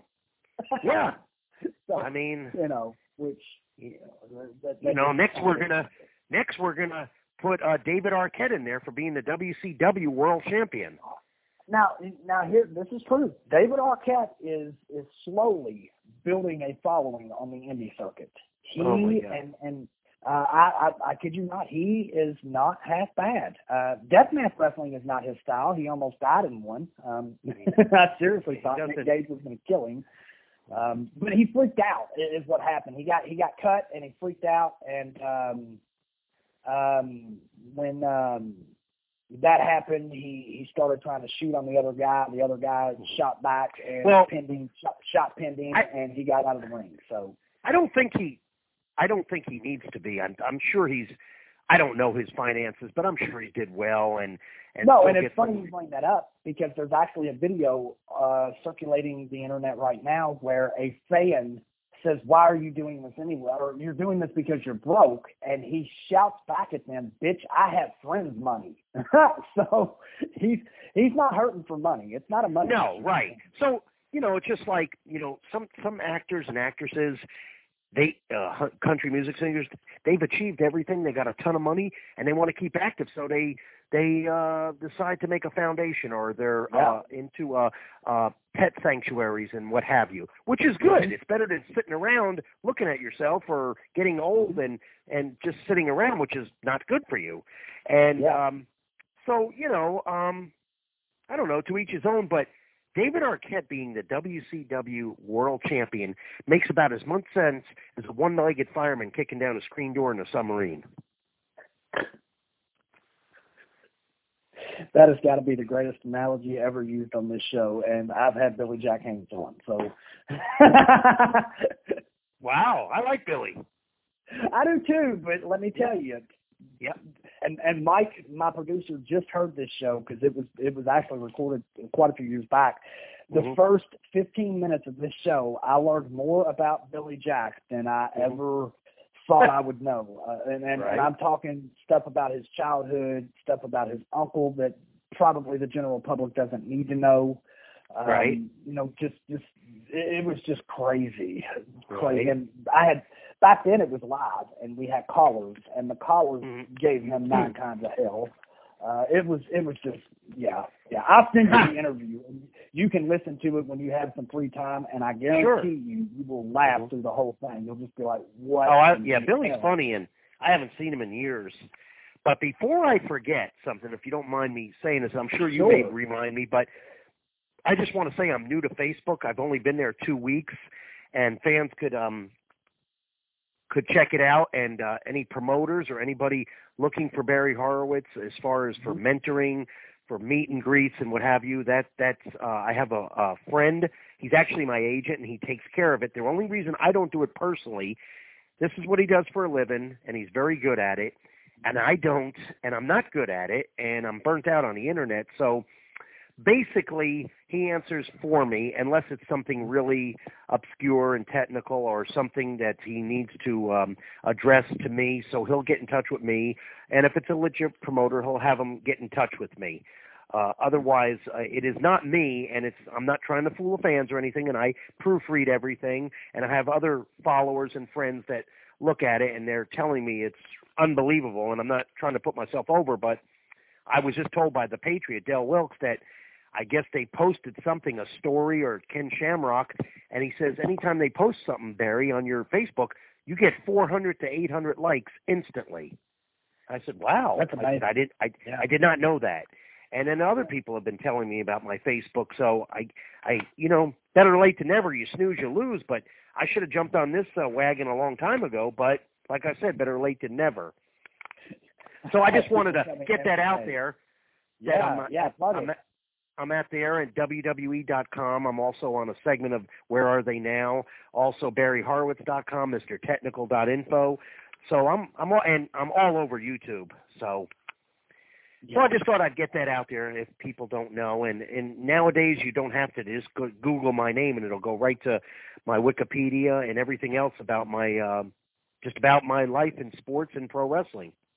Well, just just for our knowledge, since you brought up Wikipedia, did you write your own Wikipedia, or, or did somebody that actually knows your history? Write Somebody your knows my history wrote that for me, and they actually Okay. updated it recently because the the month of my uh, uh, birthday was wrong or something. They corrected it for me. I said, "Oh, thanks."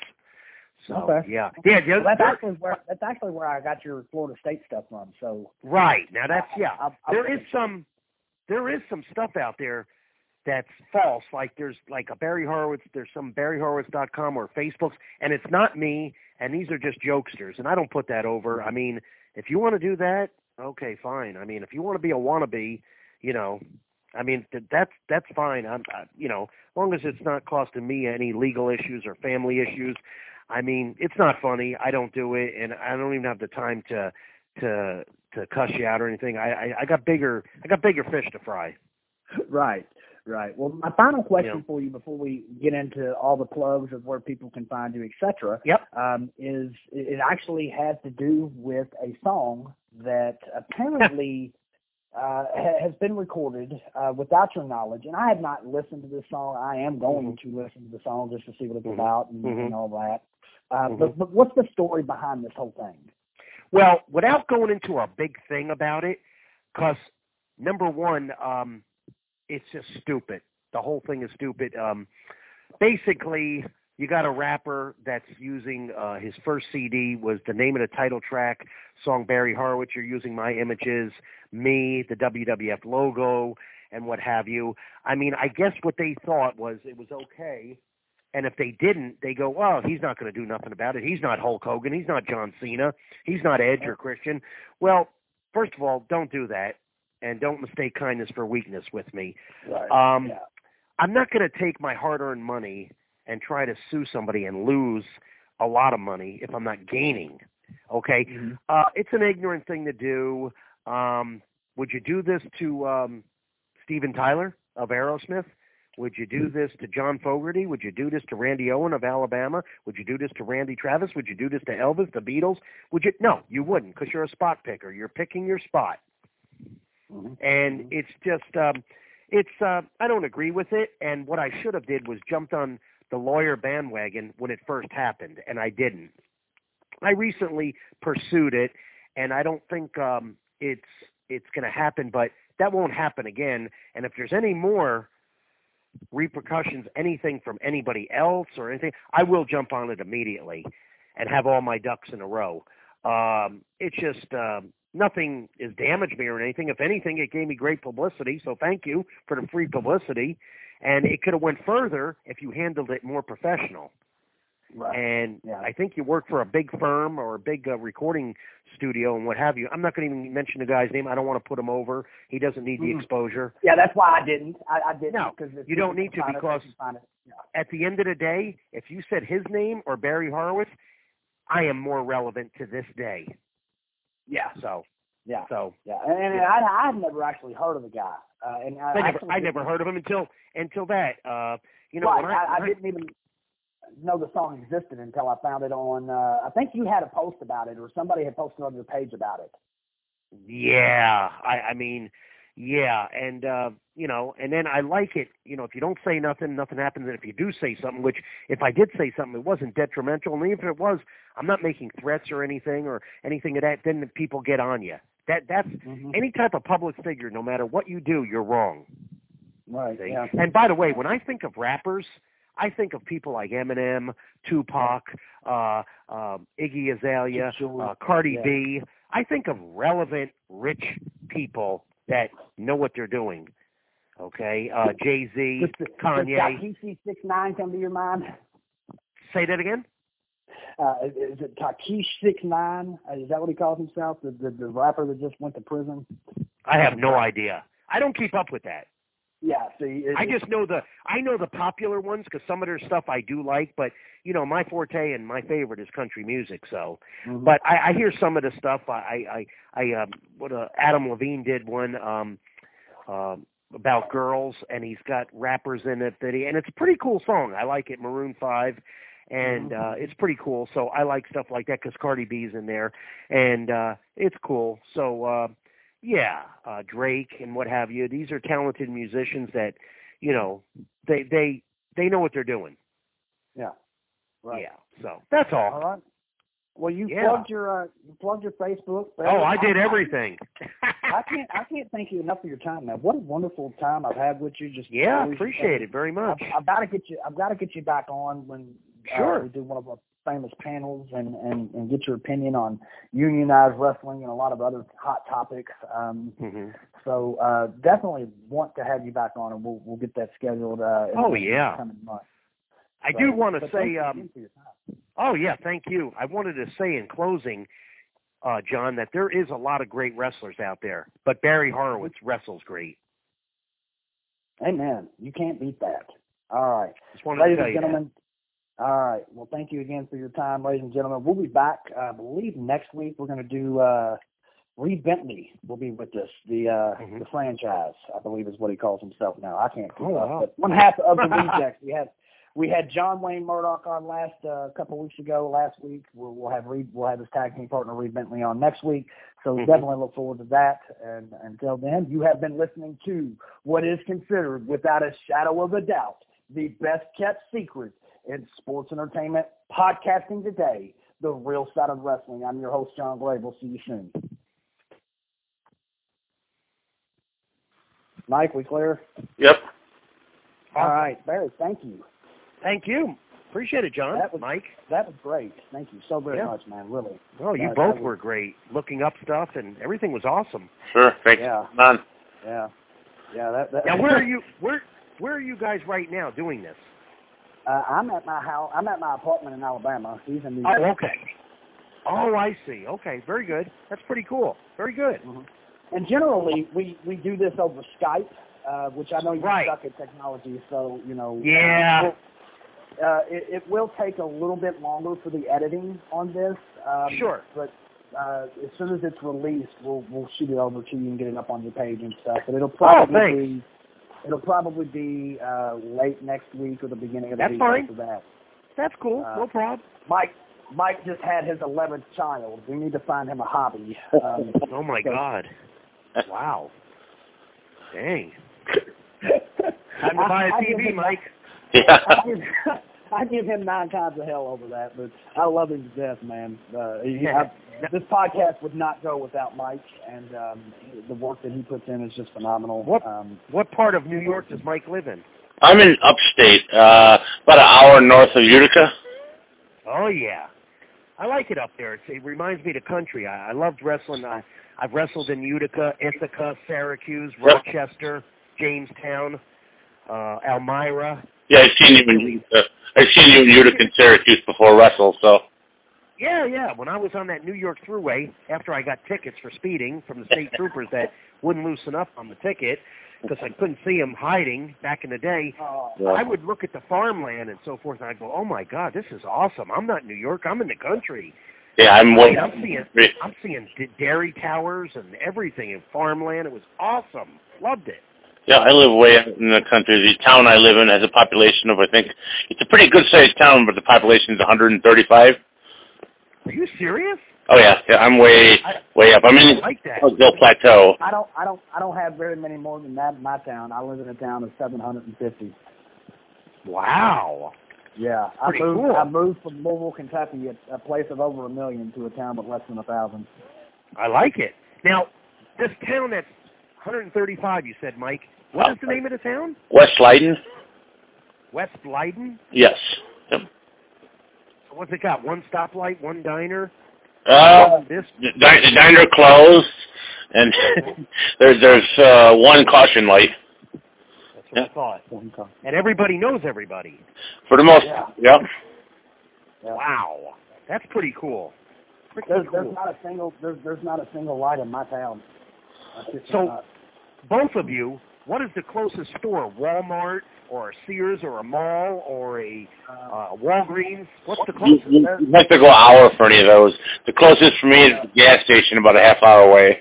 uh, Holy for crap! me, uh, the closest gas station is about 15 minutes away. The closest Walmart is about 20. Yeah. Okay. For Walmart, you got to go about an hour and twenty. For for a city, I'm pretty far up in the plateau where it gets to really Just pretty back much. Yeah, we do. Yeah. Wow, that's cool. I, I admire that. I like it. I think it's awesome. I lived in a small town for 10 years, Springfield, Tennessee, 30 miles outside of Nashville. It was small. Um, I don't think it was small as yours, Mike. It, as far as John goes, um, it may have been that. I don't know. I'm not sure. I don't. I'm not positive, but it was pretty cool. The only thing bad about small town, everybody knows your business, and everybody knew I was a wrestler. And back then, when I was there, I was a heel, and and nobody would talk to me too much there. Right. I think I was approached one time. Somebody tried to embarrass me in a Kroger store. That didn't go over well. And uh, just everywhere I went, people they were just a little standoffish. But I think they respected me, but at the same time, a little bit of jealousy. And um, That's the only thing I don't like about a small town. But otherwise, I I, I like them. Sure. I like them. I, I, they're cool. They're nostalgic. I just I'm, I'm into that. I watch a lot of shows, um, movies and stuff. Anything based in Texas, Alabama, Mississippi, Missouri, Georgia, those small town things or sitcoms, anything. I love it. I could just, yeah, just, Yeah. and that kind of relaxes me too. You know, uh, I'm mad now because you just brought up something that I wish we could have talked about on the air, and that was. Well, next time.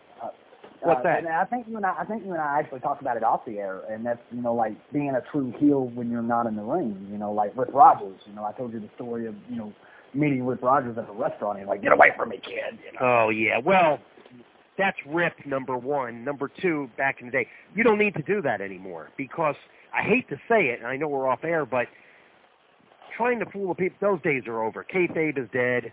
Everything. Just enjoy it and go with it, and you're, you'll have a better conversation than defending it, and you'll be there two hours and possibly get in a confrontation. It's ridiculous. It's there's no reason for it, and plus, some of these people uh, some in the small towns they still do believe it's a shoot, so you can go with that. But some of the people are smart, and Yeah. you're almost embarrassing yourself and them by defending it. Yeah, yeah. So I, I, I, I tell you just how big independent wrestling has become, Barry, and I did not realize this until recently. You know, again, I live in a little bitty town, 100 and, you know, 730 people, and in the county Right. we've only got about in the county we've only got about 4,000, maybe less. mhm, Okay, mhm. and the county covers five townships. Okay. Well, I was Right. I was at my I was at my wife's work. She works at a gas station one town over, and uh, I walked in. I was wearing my GCW shirt, which is a, a company out of the Northeast, uh, out Mhm. of New Jersey. Okay. Mhm. Uh, that I currently work for, and this this you know twenty something year old kid come up and was like, "Hey." Didn't I just see you on iPay per view last week? And I was like, Yeah, you know, I work for this company, you know, blah blah blah. But it was Mhm. so surprising that even down here in little bumfuck Alabama, people Right. knew who a Game Changer Wrestling was, and they're located in, you know, Yeah. New Jersey and Chicago, and you know, It's amazing. they don't. So it, it, it They just keep up with it. is just grown, yeah. Right. You know, and Because of the internet and social media. That's the only Yeah. reason. So. Yeah, but you know eh, that that was that was kind of kind of surreal. You know, to not only be recognized in a in a little bitty town, but sure. the fact that they they had seen me for a company that is nowhere near here um, made it even cooler. So yeah, Yeah, that's crazy. Oh, But yeah. that's cool too at the same time. Yeah, totally is. So. All right. Well, uh, I, I've got a well. I, I had an issue come up while we were actually on the air with uh, a book that I ordered. Apparently, they canceled my order, but they did not refund my money. So I've got to deal with this. Okay. Yeah, I need to get going too. Uh, yeah, but thank you so much, Barry. I will be in touch with you, uh, and certainly, uh, you know, I'm sure uh, a few other podcasters will be. Sure. Sounds awesome. Pass the word. All right. Well, guys, I appreciate All it. right, I'll guys. talk with you Yep. Have a good night. Have a good guys. Take care. Thanks for everything, and Thanks. all right. Yeah. Have a good night, guys. Thank you. Bye-bye. Thank you. Bye bye. Bye-bye.